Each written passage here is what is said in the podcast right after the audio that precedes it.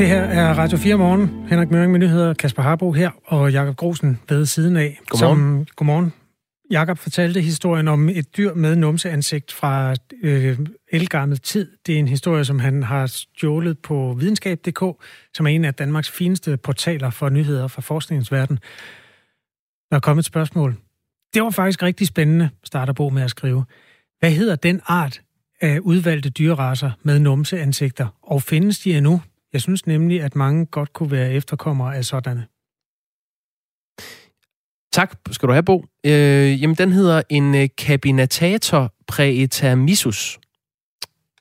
Det er en orm, og den har altså et numseansigt, forstået på den måde, at den har noget, der ligner to baller, eller havde, for den er jo forhistorisk, den levede for 500 millioner år siden, og så har den et hul lige midt i munden. Det forstår jeg ikke, hvad den helt afgørende forskel er på et menneskeansigt og et numseansigt, der fordi mennesker har jo to kinder og du kan jo se mund. På den for himlens skyld. Ja, men det er jo et fossil, som er fossileret og pixeleret. Se tegningen af, hvordan den så ud. Altså den har to kinder, eller den har. Du skal forestille dig. Du siger bare navnet. Sig navnet en gang til. Cabinatator pretemissus. Gå ind i din yndlingssøgemaskine og skriv det, hvis du vil se, hvordan sådan et numseansigt ser ud. Du kan også bare skrive dyr med numseansigt levet for 500 millioner år siden på Google. Så skal Google hjælpe dig. Hvis vi lige skal rydde en lille smule mere op i sms'en. Vi startede dagen med at anbefale steder, man kan tage hen, hvis man ikke vil have corona. Danmark har to kommuner, som er coronafri. Det er Fanø og Langeland. En lytter skriver, hvad med Færøerne? Og det synes jeg faktisk er god stil at tage rigsfællesskabet alvorligt. Så må jeg lige bringe tallene? Ja, tak. Færøerne har PT 16, som er aktive coronatilfælde. Hvor mange bor på Færøerne? Små 50.000. Færøerne er en by på størrelse med Helsingør, kan man sige. Men det giver jo sådan set en relativt høj samlet smitte per 100.000. Ja, du skal næsten bare gange med 2 jo. Og så er du over 30, og det er ikke så godt.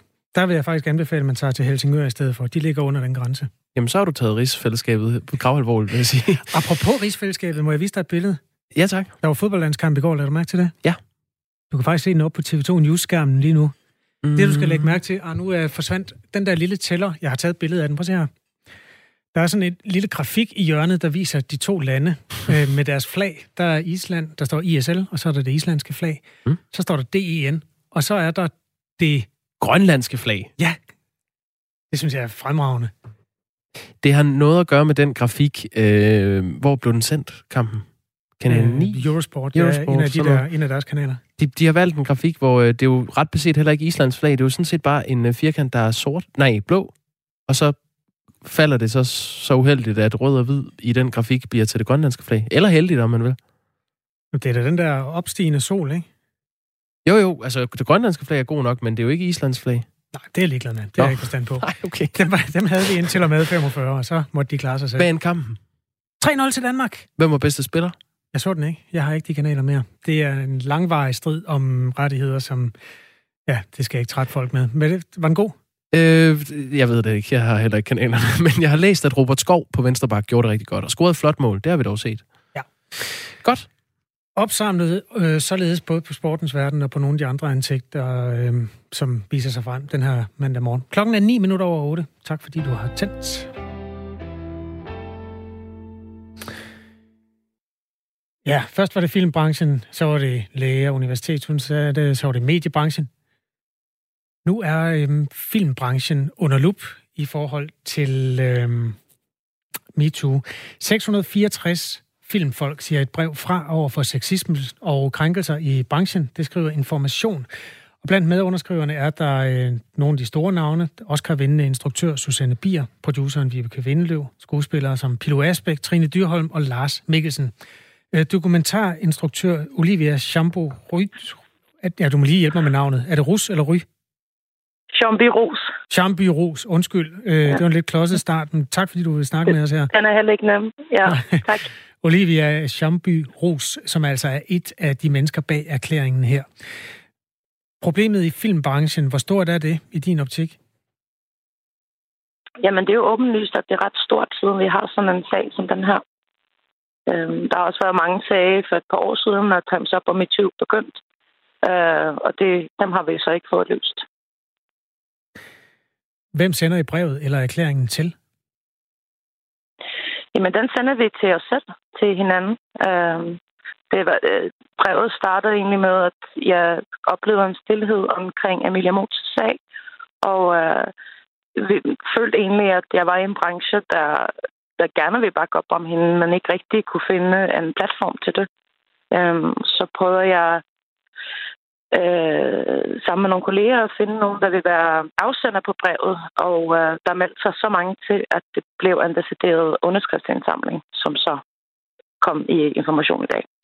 Når du nævner Emilia Moth, så er det en tidligere produktionsassistent, som den 30. september fortalte i Ekstrabladet, hvordan hun konkret var blevet udsat for seksuelt krænkende adfærd på sin daværende arbejdsplads Danish Documentary, og hun satte også navn på sin krænker, som skulle være den verdenskendte dokumentarinstruktør Feras Fayyad fra Syrien. Og siden har Danish Documentary som reaktion på den her kritik ifølge Information udgivet en tekst, hvor de lægger vægt på sagens kompleksitet og kritiserer Ekstrabladet for usandheder og unøjagtigheder, som selskabet imidlertid ikke konkret kan sætte ord på, uden at, og nu citerer jeg, åbne personalesagen i offentligheden. Bare lige for at få den sag på plads. Olivia Chamby Rus, hvordan synes du, man ordner det her på en ordentlig måde juridisk? Fordi du er sikkert bekendt med, at sladderen den løber hurtigere end nogensinde før i forhold til, hvem der krænker og hvem der ikke gør. Hvordan ordner man det her på en ordentlig måde, så det ikke bliver beskyldninger i kryds og tværs? På kryds og tværs? Jamen, det kan jeg ikke svare på. Det er noget, vi skal... både som branche, men det her det er jo ikke noget, der er specifikt... den her problematik, kan man jo se i nyhederne. Den findes på tværs af mange brancher over det hele i samfundet.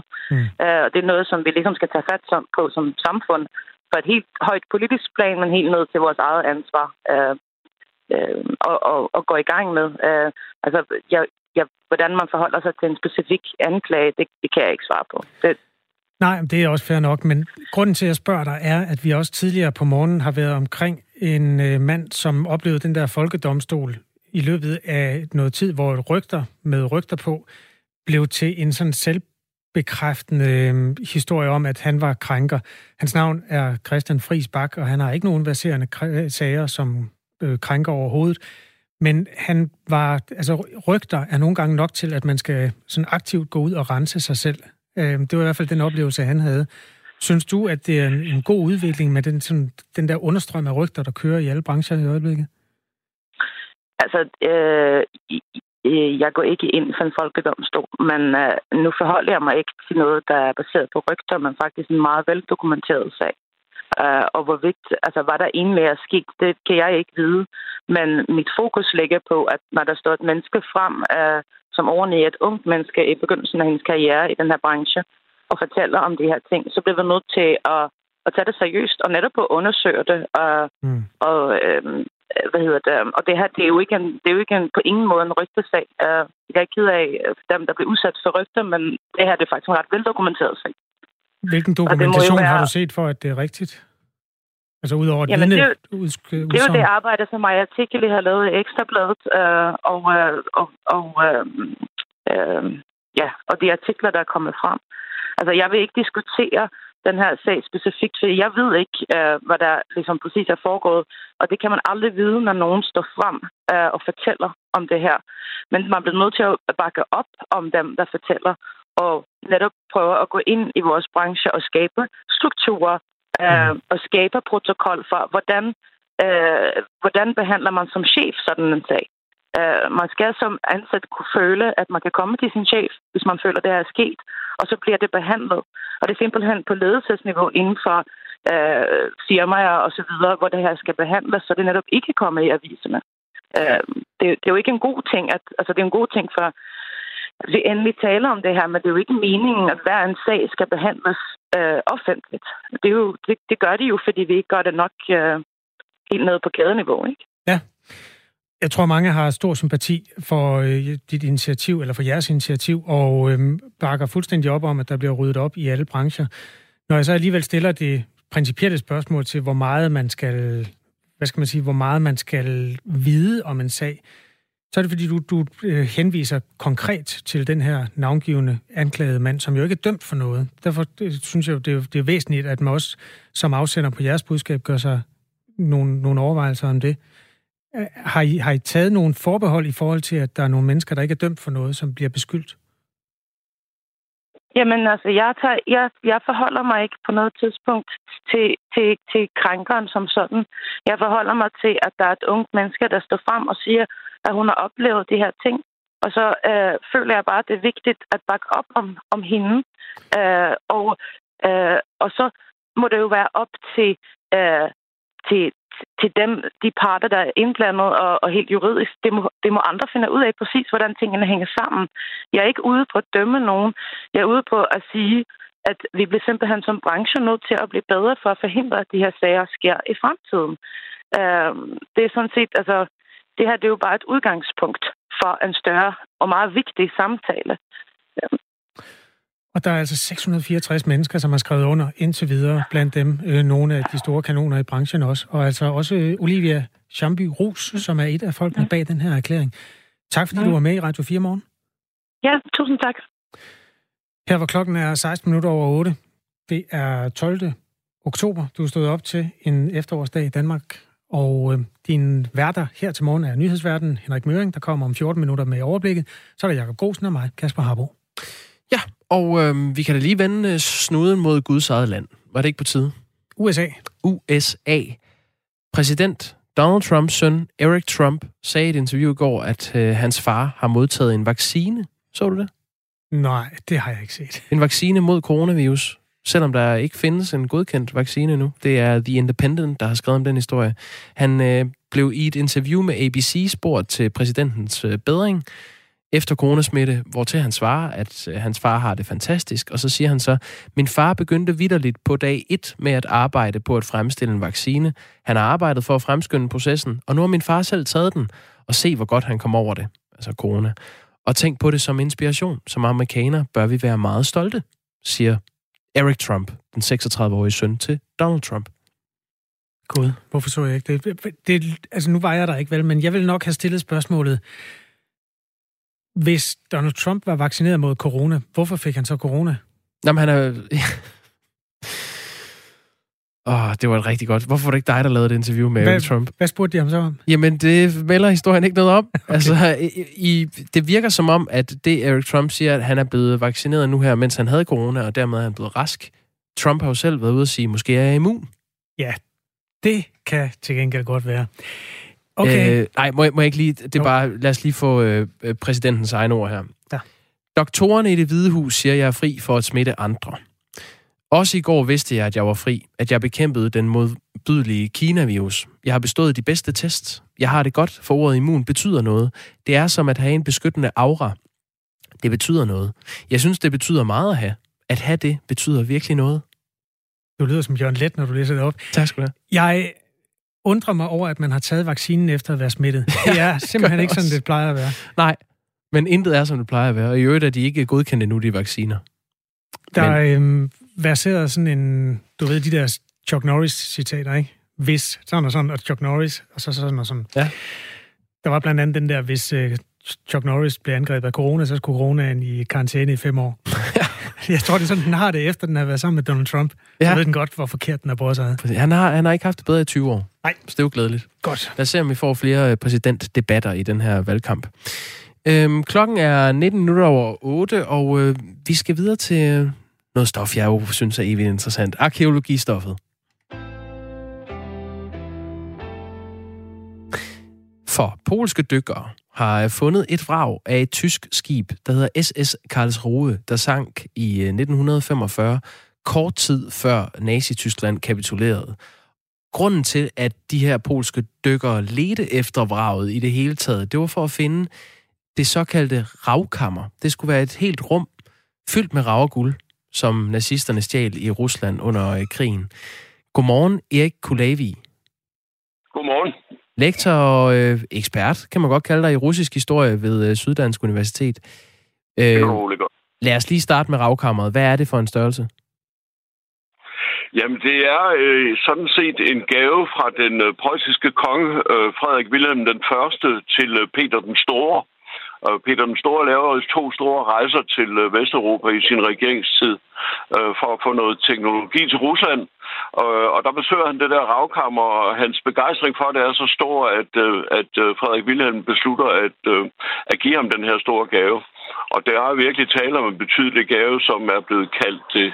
Og hvis det ikke er uden grund, jeg har aldrig selv set det, som er blevet kaldt det verdens 8. vidunder. Det er et 50 kvadratmeter stort ravrum, og der skulle være en 6-7 tons rav i det.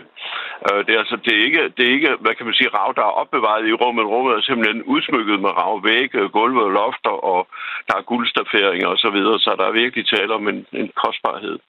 Og det blev altså stjålet af nazisterne under 2. verdenskrig.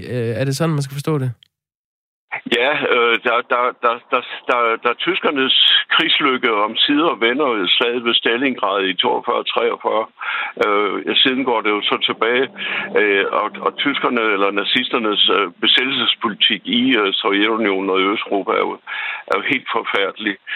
Så der er en stor hævntørst hos russiske tropper, den røde hær, og hos russiske myndigheder, eller sovjetiske, skal vi jo sige, og tyskerne er altså her på vild flugt, og den røde her stormer frem imod Berlin. Og der flygter folk, altså civile og militærfolk over hals og hoved, og tager så meget med, som de overhovedet kan få. Og her er altså ravkammeret. Der skal selvfølgelig noget organisation til, så det er formodentlig militære kræfter, der stikker af med det. Og det skulle så være lastet på dette militære fartøj, Karlsruhe, der forlader Königsberg med den her last, altså i Østpreussen, med kurs mod Danmark, imod København faktisk. Men lasten på skibet er så stor, at den har svært ved at følge ved den konvoj, som den er med i. Så det kommer altså til at ligge alene og blive her et let bytte for sovjetiske jagerfly, der altså sænker skibet, og så regner man altså med, at den her skat, den ligger på bunden af Østersøen på omkring 100 meter vand, så vidt jeg har forstået. Og det er altså et rum, man kalder, hvad sagde du, verdens 8. vidunder? Verdens 8. vidunder, ja. Ja, og der har jo været forskellige gisninger om, hvor det skulle befinde sig. Altså nu er der jo så gisninger om, at det skulle ligge på bunden af Østersøen, men hvor har man ellers troet, det var? Ja, men der for ikke så mange år siden var der en polsk historiker, der mente, han havde fundet det i en forladt bunker i det østlige Polen. Men når man omtid fik den åbnet, for den var godt lukket til, så var der altså ikke det ringeste spor af et ravkammer der. Men vi har også haft det i Danmark for ikke så mange år siden. Igen var der en tysk soldat, der havde været her under den 2. verdenskrig, der mente, at han vidste, at det lå skjult i nogle lader op i en lille by i Nordjylland. Men da man fik fundet frem til stedet, så var der altså heller ikke noget der. Og der har også været andre historier om den her gravkammer. Det er sådan blevet en myte, som dukker op en gang imellem. Og det er jo også en ganske god historie, ikke? Fordi hvor i verden gør man af sådan en kæmpe skat? Ja, der er jo tale om 6 ton rav, ja, som forsvandt for mere end 75 år siden. Hvordan er det ikke lykkedes at finde det endnu? Ja, det er jo et godt spørgsmål, ikke? Men det kan jo være pengestærke folk, der har fået fat i det, ikke? Og så gemmer det, eller måske endda har opført det et eller andet sted. Og så det kender man også andre kunstgenstande i verden, ikke? Og så holder man det dybt hemmeligt, og så kan man så gå ned og fornøje sig med det. Men det har jeg selvfølgelig ingen anelse om. Jeg kan være lidt skeptisk med hensyn til, om det skulle ligge der på bunden af Østersøen, selvom jeg ønsker de polske dykker og alt muligt held. Fordi der foreligger ikke rigtig noget dokumentation for, at det skulle være tilfældet. Nej, hvad ved vi om deres grundlag for at tro, at det her gravkammer, eller nej, ikke grav, men rav uden G, faktisk gemmer sig på skibet Karlsruhe? Ja, men der er ikke andet end, så vidt jeg kan se, ikke andet end løse formodninger. Og det er tit tilfældet med den her slags. Altså, der var jo også en dansk rigmand, der for nogle år siden iværksatte en bjergning af en tysk ubåd, som ikke skulle have ravkammeret, som du ganske rigtigt siger, men andre skatte, som man havde forsøgt at stikke af med det ved krigens slutning. Men det viser sig heller ikke at indeholde noget som helst. Men det giver selvfølgelig noget omtale og noget presse rundt omkring i verden, så kan det være, det er det, man kan bruge til noget. Det var i hvert fald noget, der fik noget omtale her i Radio 4 Morgen med dig, Erik Kulavig. Tak, fordi du var med. Jeg synes lige, jeg vil sige en ting mere. Ja. Altså, skibet ligger omkring 100 kilometer fra Ustka, en by i det nordlige Polen. Og der skete noget andet helt forfærdeligt i januar 1945, nemlig at et passagerskib med civile flygtninge, der var 10.000 ombord, bliver bombet af den røde her, fordi de troede, det var en troppetransport. Så der er altså masse dramatik om den her lille polske by Ustka. Det var dog skæbnesvangert. Jamen, tak for den også. Det var jo en anden historie, man kunne tage fat på. Ja, men måske en historie, som i virkeligheden er mere vigtig at tage fat på. Det lyder faktisk sådan. Men nu er det den her historie, vi taler med dig om, Erik Kulavig, lektor og ekspert i russisk historie ved Syddansk Universitet. Og det er altså... tak skal du have, Erik. Det var altså, fordi polske dykkere har fundet et vrag af det tyske skib SS Karlsruhe, som sank lige kort tid før, at Hitler sagde, at det kan også være lige meget det hele. Godt. 8.26 er klokken nu, hvor...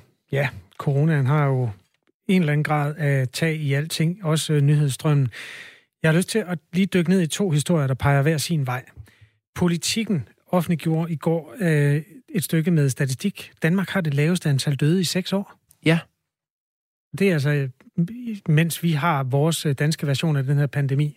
Antallet af døde mennesker sammenlagt i Danmark er lavere, end det plejer at være. Mm. Og hvorfor?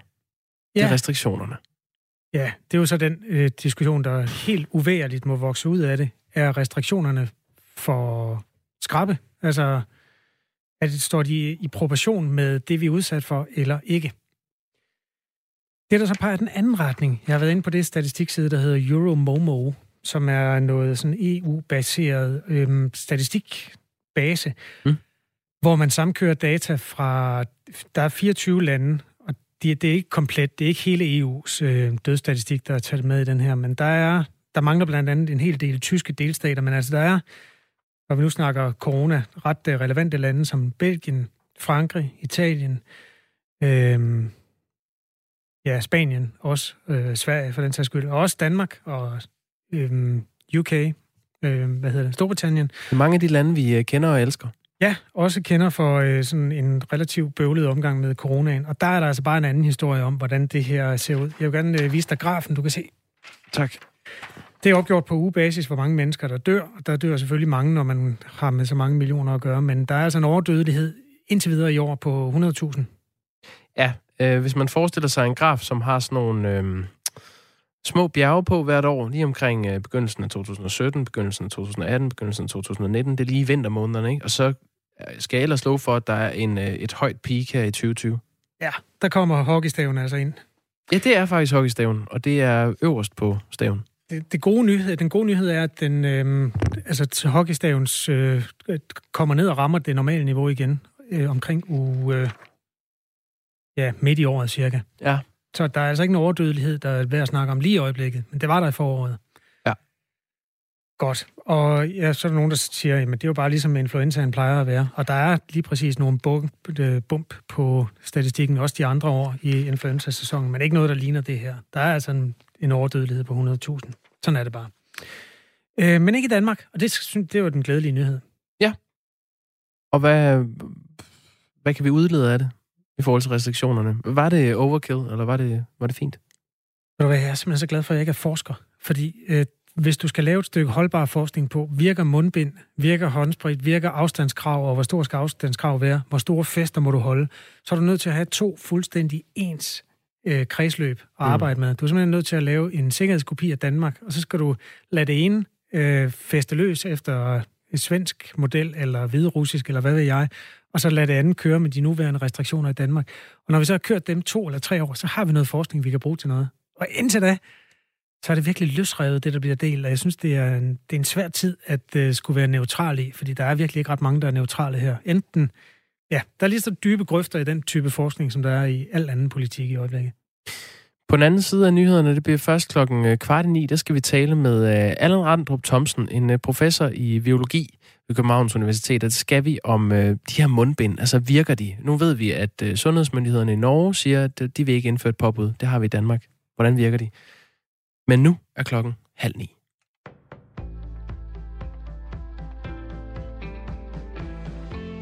Danmark har det laveste antal døde i 6 år trods coronapandemien. Årsagen er en usædvanlig mild influenzasæson og en coronavirus, der aldrig rigtig fik tag i befolkningen, før fysisk afstand, håndsprit og flere restriktioner fik smittetallene til at falde, det skriver Politiken. Tal fra Statens Serum Institut viser, at de første 30 uger i år havde den laveste dødelighed siden 2015, og samtidig er antallet under niveauet for den forventede dødelighed.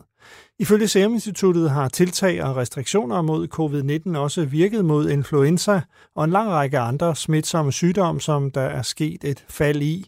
Flere andre europæiske lande har modsat Danmark oplevet overdødelighed i år.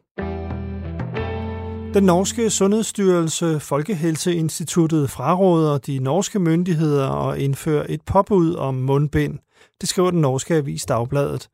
Overlæge ved instituttet Preben Aavitsland mener, at ulemperne ved et påbud kan være større end gevinsten. De ressourcer, der skal bruges til at håndhæve et påbud, kunne bruges bedre på informationer og lignende, lyder det. Selvom mundbind skulle antages at være effektive, så vil forskellen i infektionsraten mellem at bruge eller ikke bruge ansigtsmasker være lille, skriver Folkehelseinstituttet. Interessen for at købe bolig har ikke lidt skade af coronakrisen. Faktisk er der foreløbig i år blevet indhentet flere lånetilbud til boligkøb, end det var tilfældet i den samme periode sidste år. Det viser tal fra Finans Danmark, der blandt andet repræsenterer realkreditselskaberne. I årets første 9 måneder er der indhentet godt 65.000 lånetilbud. Det er en stigning på 5% i forhold til året før. Der var rigtig mange, der ikke kunne komme ud og se bolig i marts og april. Og der er sådan nogle boligdrømme, der er blevet udskudt, og det er så det, der har skulle indhentes efterfølgende. Og det er så det, der gør, at der selvfølgelig også kommer flere lånetilbud. Siger Brian Friis Helmer, privatøkonom i Arbejdernes Landsbank. En anden årsag til den stigende interesse for at købe bolig er også de lave renter. Vi ser ind i et øjeblik, at man kan få et 1%-lån fastforrentet over 30 år til en kurs meget tæt på 100, så det er et meget lavt renteniveau. Oscarvindende instruktør Susanne Bier, skuespillerne Pilou Asbæk og Sofie Råbøl og 661 andre fra dansk film siger fra over for krænkelser og sexisme i branchen. Det skriver Information. Signe Ribergaard Rasmussen orienterer. Information bringer en fælles erklæring underskrevet af i alt 664 skuespillere, instruktører, producere og andre folk fra den danske filmbranche med titlen Opgør med sexisme. Vi ønsker at skabe åben dialog, der kan gøre os alle mere bevidste og kloge på, hvordan vi håndterer disse sager i fremtiden, for vi er ikke gode nok endnu, lyder det blandt andet i brevet. Erklæringen kommer efter, at tidligere produktionsassistent hos Danish Documentary, Emilia Moth, har anklaget instruktør Feras Fayyad for krænkende adfærd. Der har været stille fra filmbranchen siden Moth fortalte om sine oplevelser i september, men nu bryder de 664 personer altså tavsheden. Producer og medejer af Danish Documentary, Sigrid Dykjær, har tidligere afvist at kommentere sagen, da det er en konkret personalesag. Til Information skriver hun, at Danish Documentary bakker op om budskabet i støtteerklæringen og er ulykkelig over de oplevelser, Emilia Moth har haft. En del sol og mest tørt, men i eftermiddag mere skyde med byer, 10-13 grader og svag til jævn vind omkring vest. I studiet Henrik Møring.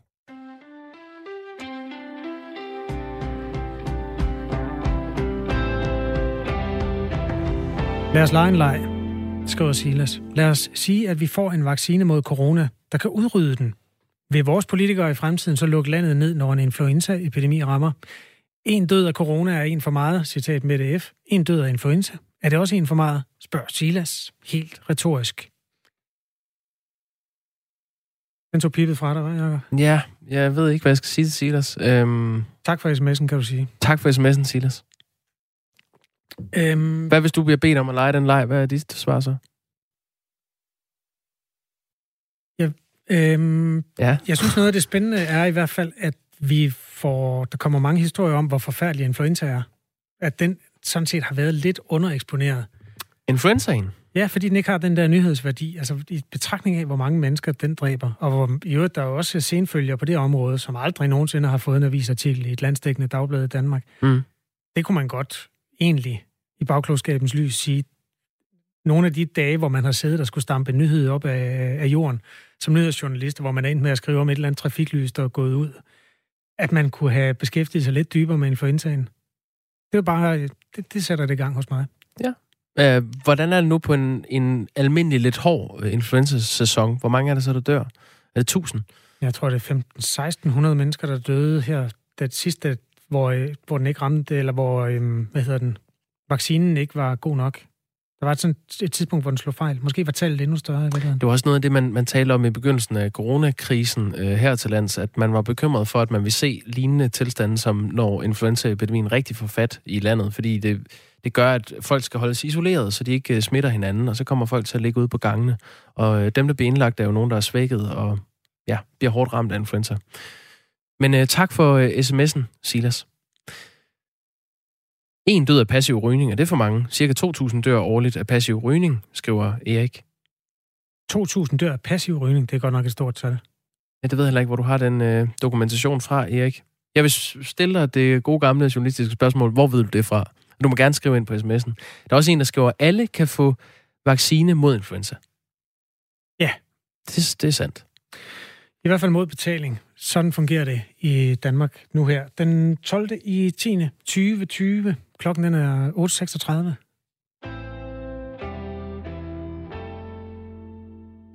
Tidligere på morgenen talte vi med Jakob Kjær Christensen, som mistede sin mor og lillebror og faster til en spritbilist på Fyn den 28. juni i år. Spritbilisten, eller vanvidsbilisten, som han også falder ind under den kategorisering, mere om det senere, blev idømt 3 års fængsel. Og Jakob Kjær Christensen, som selv er politibetjent, mener, at det er alt for lidt, fordi strafferammen er op til 8 år. Hvad skulle han have gjort anderledes for at få højere straf? Hvad kunne han have gjort anderledes, når han kørte påvirket? Han har opmærksomhed rettet på sit speedometer, som han selv siger, for at se, hvor højt det kommer op. Han kører 154 km i timen, og han stikker af fra gerningsstedet. Hvad kunne han egentlig have gjort mere for at få 4 eller 5 år, når vi nu har en strafferamme på 8 år? Det er det, jeg undrer mig over. Så lyder det fra Jakob Kjær Christensen, som altså er pårørende til ofrene for den her ulykke. Godmorgen, Jeppe Bruus. Godmorgen. Retsordfører for Socialdemokratiet.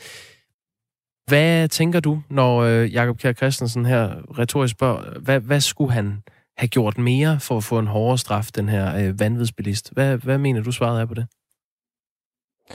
Jamen, det har jeg ikke et godt svar på, og jeg er sådan set enig. Jeg stiller mig selv det samme spørgsmål.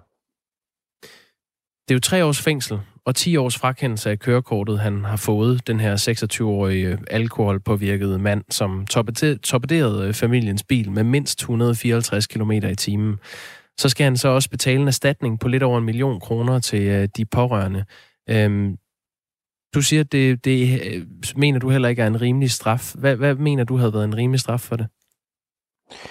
Jamen, i det her tilfælde, og sådan som jeg kan læse med dommen og sagen, så sætter han sig ud i en meget stor bil, helt optaget af noget andet end at passe på sine medtrafikanter, og i øvrigt påvirket. Og det virker vidner om, at man jo slet ikke tager alvorligt, hvad det er, man har gang i. Plus, at han slår 3 uskyldige mennesker ihjel. Og det er en meget, meget alvorlig forbrydelse. Og derfor så mener jeg simpelthen, at straffen er for lav. Og når jeg mener det som politiker, og synes, at sådan en dom her er for mild, så er det min opgave at prøve at være med til at lave den om. Og som jeg også var inde på, så er der en strafferamme på 8 år. Men normalstraffen, altså det, som normalt bliver dømt, det ligger så i det her niveau. Fordi det er også det, man kan se på tidligere sager. Og der har vi så en mulighed for at gå ind enten og forhøje straframmen, men den er i forvejen ret høj, eller at gå ind og sige, jamen det er normalt strafområde, det skal simpelthen være noget højere, og det er det, vi vil gøre. Hvordan kan man egentlig gøre det? Altså, når strafferammen er 8 års fængsel, hvis jeg holder fast i, at strafferammen er den samme, hvordan kan I så sørge for, at normalstraffen for sådan en forseelse bliver højere? Jamen, det kan vi simpelthen ved at lave loven om, ved at gå ind og skrive i bemærkningerne i loven, at en normal straf for en forbrydelse som det her, den skal simpelthen takseres højere. Og det vil sige, så vil dommerne i fremtidige sager, så vil de selvfølgelig kigge på, hvad har der været idømt. Så vil de sige, okay, der har været en tilsvarende sag, hvor det var 3 år. Nu kan vi se, nu er loven lavet om. Så i stedet for 3 år, så skal det for eksempel være 4,5 eller 5 år. Så det er sådan, man arbejder med lovgivning. Du er jo retsordfører for regeringspartiet, Socialdemokratiet. Hvad tror du forklaringen er på, at den her 26-årige spritbilist, som altså hjerner afsted i en Porsche Cayenne, som vejer flere ton og slår 3 mennesker ihjel og flygter derfra, kun får 3 år? Jamen, det ved vi jo faktisk lidt kvalificeret om. Altså, det er præcedens i de sager. Og det vil sige, når man laver lovgivning, så bliver det jo testet, kan man sige, når folk så overtræder loven i forhold til det lovgivning, man har lavet. Så bliver der afsagt en række domme. Og når man så afsiger en ny dom, så kigger man så på, hvad er præcedens, altså hvad er det, man typisk dømmer i sådan nogle sager. Og det vil sige, at over tid, så skabes der altså en praksis eller en præcedens, som ligger et niveau. Og nogle gange, så er det jo et niveau jo givet ud for de domme, der bliver afsagt. Andre gange, så kan niveauet også være givet ud for den lovgivning, der er, hvor man siger, at det er typisk det her niveau, man vil have. Så jeg vil tro, at det er det, der også gør sig gældende her. Og når du siger sådan nogle sager, så er det jo altså sådan nogle sager, der handler om vanvidsbilisme. Og hvis vi vender blikket mod Justitsministeriets definition af en vanvidsbilist, så er det som følger: en person, der har kørt mere end 200 km i timen, uanset hvad hastighedsbegrænsningen er på det område, så er det en, der har overskredet hastighedsgrænsen med mere end 100% og kører over 100 km i timen, eller en, der har en promille på over 2. Derudover kan der være særligt skærpende omstændigheder i forbindelse med uagtsom manddrab for eksempel, eller personskade, der betyder, at personen var en vanvidsbilist i definitionens rette forstand. Og det er jo et område, som I har haft et særligt blik på i regeringen, Jeppe Bruus. I februar kom I med et udspil mod vanvidsbilisme, hvor meningen var, at hen over sommeren, så skulle I gennemføre en undersøgelse af strafniveauet i grove tilfælde af vanvidsbilisme, og den undersøgelse skulle så danne baggrund for et lovforslag, der skulle fremsættes her i efteråret. Og det er jo nu. Hvornår kommer det lovforslag? Jamen, vi er sådan set klar. Vi forhandler med partierne på Christiansborg, og så snart de er enige med os, så er vi klar til at lægge det ud. Tror du, at hvis det lovforslag bliver vedtaget, at det havde givet en hårdere straf i den konkrete sag fra Fyn, hvis noget lignende skulle gentage sig? Ja, det vil jeg tro. Er der nogen egentlig, altså når vi sidder og taler om det her, vi kigger på sms'en, vi får sms'er, mens vi taler med dig, jeg ser ikke rigtig nogen, der siger, det er en dårlig idé. Altså jeg tror sådan set, I har folkestemningen med jer. Ser du nogle negative konsekvenser ved at indføre hårdere straf mod vanvidskørsel? Altså man kan sige, sådan en, nu er det svært at vide, og jeg kender jo ikke intet til det persongalleri, der er i de her sager. Man må desværre tilstå, at der er nogle typisk mænd i en lidt yngre generation, som kører vanvidsbilisme, eller kører som vanvittige i deres biler. Og hvor man må tænke, altså ligegyldigt om vi så boede mindre 20 år, vil det så have afholdt dem fra at begå den forbrydelse. Og det kan man jo ikke sige sig fri for, at det vil der formentlig nogen, der fortsat vil gøre. Men man kan sige, det at udvide straffen handler jo om flere ting. Det handler dels selvfølgelig om en retfærdighedsfølelse, og jeg synes sådan set, det er også indspil til det her interview, viser det meget godt. En helt uforståelighed for, hvordan kan man få så en, nu siger jeg ikke 3 år, en mild straf, men trods alt relativt mild straf i forhold til at slå 3 helt uskyldige mennesker ihjel. Fordi man er mere optaget at kigge på speedometeret, end at kigge på trafikken, kørt alt for hurtigt og påvirket. Så der er noget af det, og så er der selvfølgelig også noget præventivt i, at man skal tænke sig om en ekstra gang. Og der er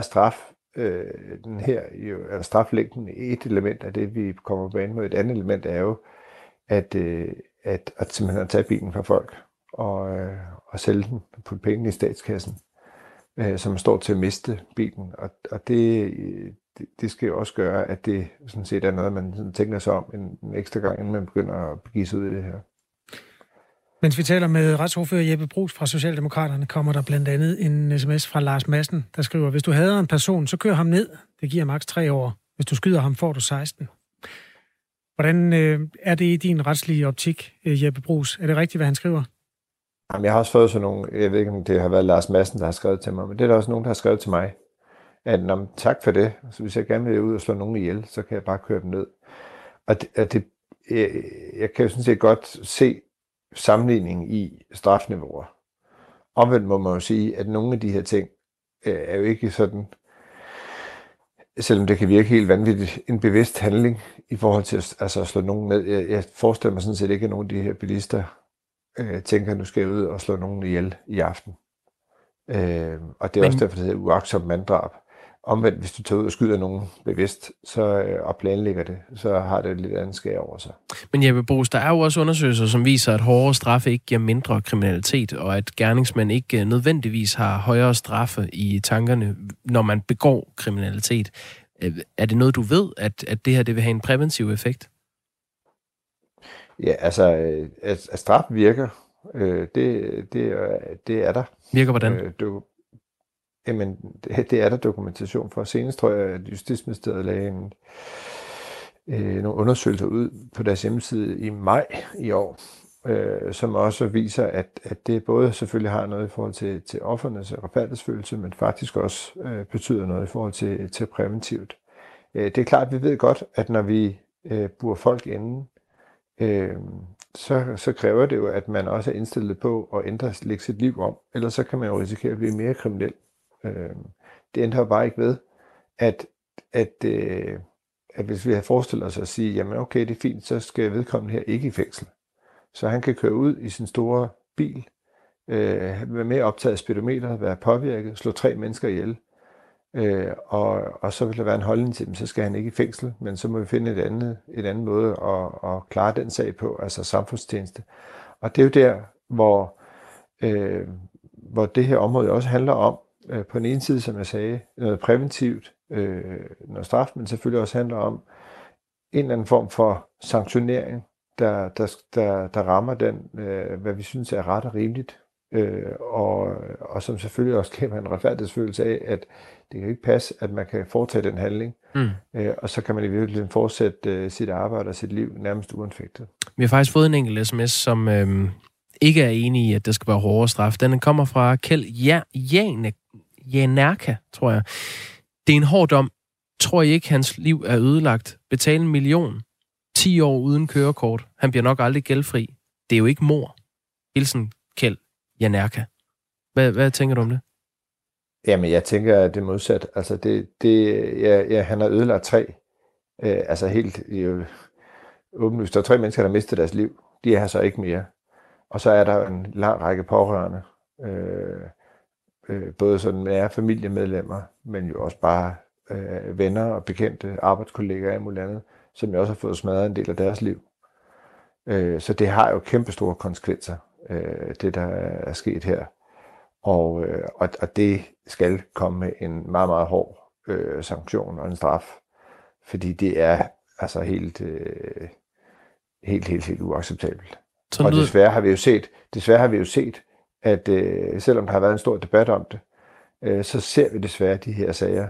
Også nogle gange, hvor det heldigvis ikke går galt, men hvor folk jo kører fuldstændig sindssygt. Og det vil vi altså have taget meget, meget hårdt fat på, og det er derfor, at vi både kommer til at skærpe straffene, men vi også kommer til at tage meget hårdt fat i, at folk faktisk kommer direkte i fængsel, hvis de kører vanvidskørsel, vi tager bilerne osv. Det sagde Jeppe Bruus, retsordfører hos Socialdemokratiet. Tak fordi du var med. Selv tak. Og altså, det er en sag, vi tager op nu, hvor Jakob Kjær Christensen, som er pårørende til de 3 dræbte, han mistede sin lillebror, mor og faster i den her trafikulykke, har sendt et brev til anklagemyndigheden ved Fyns politi, hvor han argumenterer for, at straffen til den konkrete 26-årige bilist skal være højere, og så anmoder han om, at anklageren anker sagen til landsretten. Og han var altså med her i Radio 4 morgen, tidligere på morgenen. Nu er klokken 11:09. Månedsbladet Ud at Se har en erhvervshistorie, som jeg synes er rigtig fed, som jeg godt kunne tænke mig at fortælle. Der er simpelthen opsving i markedet for modeltog. Nå! Og jeg er jo for det første vild med tog, og for det andet vild med modeltog. Så ja. Jeg synes, det er en rigtig positiv udvikling. Jeg ved slet ikke, hvor jeg skal starte, men jeg kan måske starte med dokumentationen, at salget stiger, blandt andet hos den hobbyforretning, som hedder Hobbykæden, der ligger i Nørre Sundby, hvor man har oplevet, at det bare går op og opad, siger indehaver Ken Rosa. Og sådan moderskibet til det her er det tyske firma, der hedder Märklin, som er, det er simpelthen champagnen inden for modeltog. Ja. Meget, meget lækker tysk teknologi, når det er finest. Som simpelthen i skala, jeg kan ikke huske skala og størrelseforholden, det hedder H0. Det er den skala, som er den mest udbredte, hvor togene er cirka 5 cm høje, ikke? Nu sidder du og holder fingrene 5 cm fra hinanden. Mm. Ja. Mange spørgsmål. Det må være coronakrisen. Jamen altså, det må være, fordi folk sidder nede. Har du kælder? Nej. Har du loft? Ja, det har jeg. Har du rotter på loftet? Jeg har i hvert fald minusgrader på loftet, så der sidder jeg ikke op med min togbane. Men du har en togbane? Jamen, jeg har ikke haft den fremme i mange år, som man siger, men den er jo... den er forbundet med enormt mange følelser, fordi det var, dengang jeg var dreng, der var jo ikke noget internet, der var simpelthen faktisk ikke rigtig noget som helst, der var sjovt ud over den togbane. Så der kunne jeg jo altså, drømme mig ned i den der skala H0, bare sidde og kigge på... prøve på at blive 5 cm høj selv, og kigge på det der lokomotiv, der bruser forbi, som jo er en direkte afstøbning af virkeligheden, hvor altså, de store dieselhakker, dem kan jeg også rigtig godt lide. Jeg husker altså også med glæde og lidt vemod, når jeg mindes de togbaner, de modeltog, der kørte rundt på de store banegårde, hovedbanegårde her til lands. Ja. Da jeg var dreng, var det noget af det fedeste, det var på 2 kroner i den der.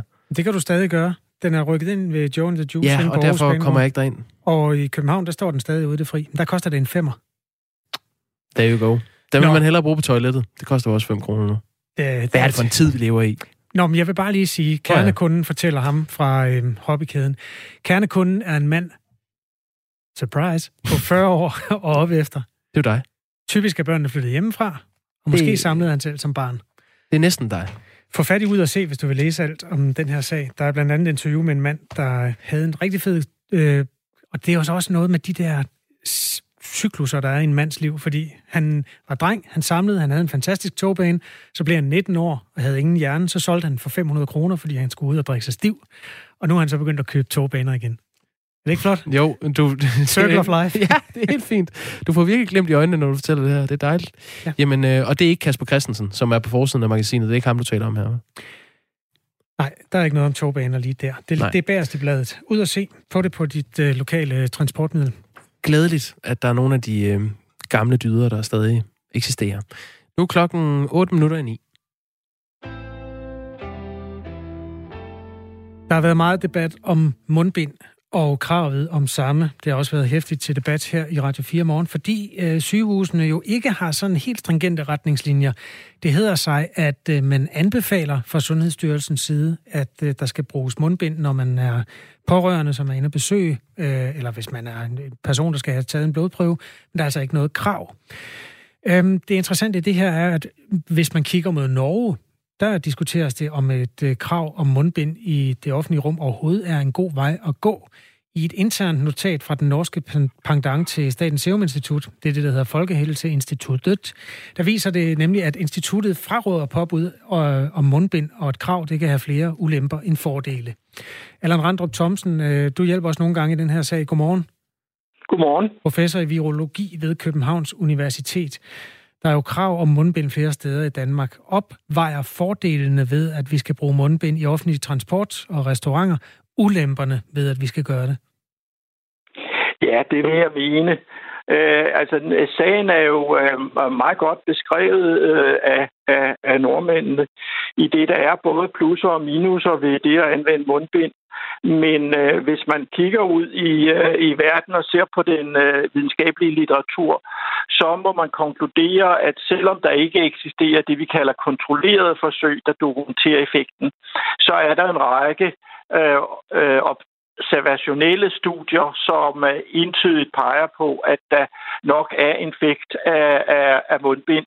Så jeg vil sige, at samlet set taler det for, at vi bruger mundbind i de situationer, hvor vi ikke kan overholde afstanden. Når du hører, at politikerne ikke vil gå ind med et decideret krav, og at Sundhedsstyrelsen heller ikke vil sætte igennem med et krav om, at man bruger mundbind på hospitaler og sygehus, hverken som pårørende eller som hvis man skal ind og have taget en blodprøve eller sådan noget. Hvad tænker du så om, hvad skal man sige, logikken i, at man skal gøre det i et tog? Jamen altså, jeg havde gerne set, at man havde et krav om mundbind på hospitaler, fordi det er et særligt miljø. Men man kan sige, at i forhold til offentlig transport, hvor du jo ikke selv kan vælge afstanden, så kan du i mange situationer på et hospital trods alt vælge at holde afstand. Altså selv hvis du sidder og taler med en læge eller en sygeplejerske, så kan du godt holde over en meters afstand, med mindre der er procedurer, som skal foretages, hvor de skal være tæt på dig. Og i den situation synes jeg jo, det er naturligt, at man bruger mundbind. Folkehelseinstituttet skriver blandt andet, at det er muligt, at påbud, som ikke opleves som hensigtsmæssigt i befolkningen, kan føre til en tiltagstræthed.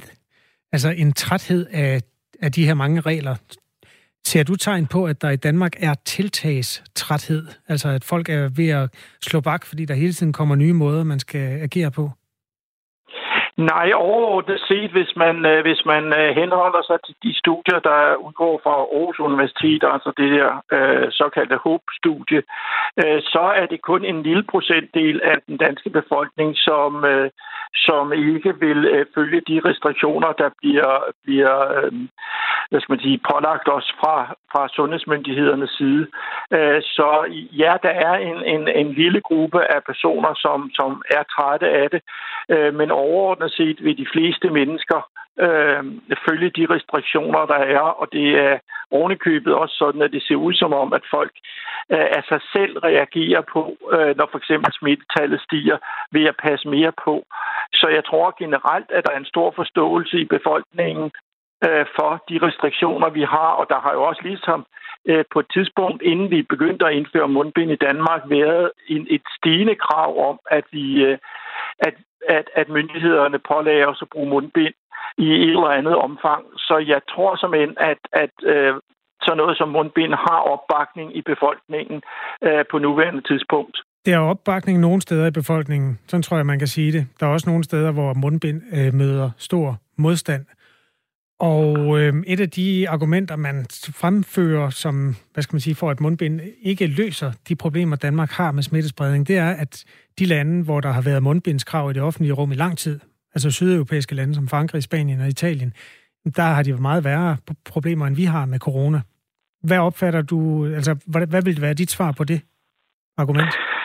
Jamen, det er meget svært at sammenligne mellem lande. Omvendt kan vi jo også se på Sydøstasien, hvor man bruger mundbind i høj grad, og hvor man tilsyneladende har haft større held med at inddæmme epidemien.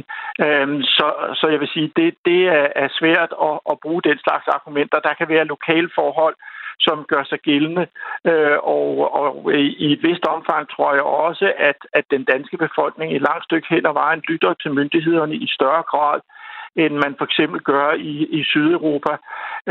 Så jeg tror, at man skal passe på med ikke at drage for dybe konklusioner omkring sammenligninger mellem lande. Allan Randrup Thomsen, tak skal du have.